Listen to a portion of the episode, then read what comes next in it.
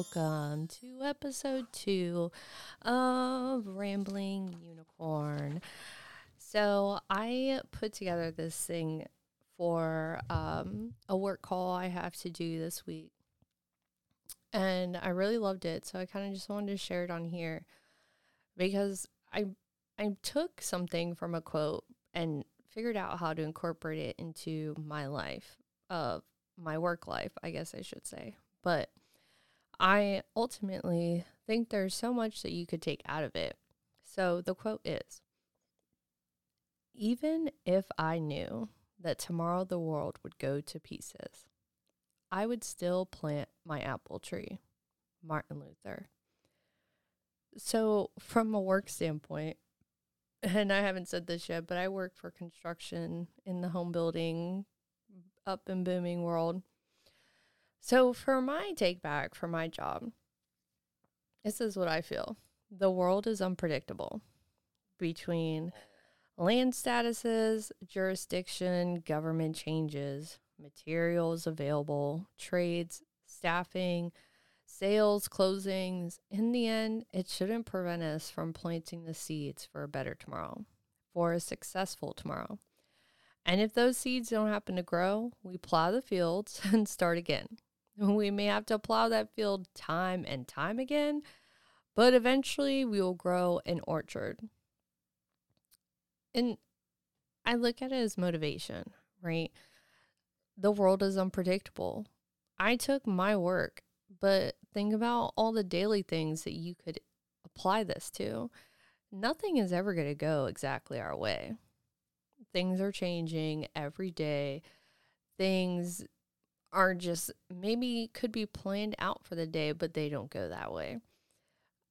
There's so many things, but we just need to make sure. I'm sorry, I shouldn't say we. I or you should just make sure not to use that as a negative impact on your I guess I should say end goal. So I think I'm going to live my life planting seeds everywhere I go. Whether it's seeds of knowledge or seeds of optimism, seeds of happiness. There are so many things you could do every day to just make that day a little bit better, even if it's forcing yourself to be happy, forcing yourself to make other people happy. I don't want to say forcing. I should take that back because I don't think it's forcing. You know, my intention for this subject was to just say, I think you should always, no matter what, we don't know what tomorrow holds. Always try to still live your day like it might be your last. And if it's going to be your last day, don't you want to plant your seeds? Don't you want to leave something behind?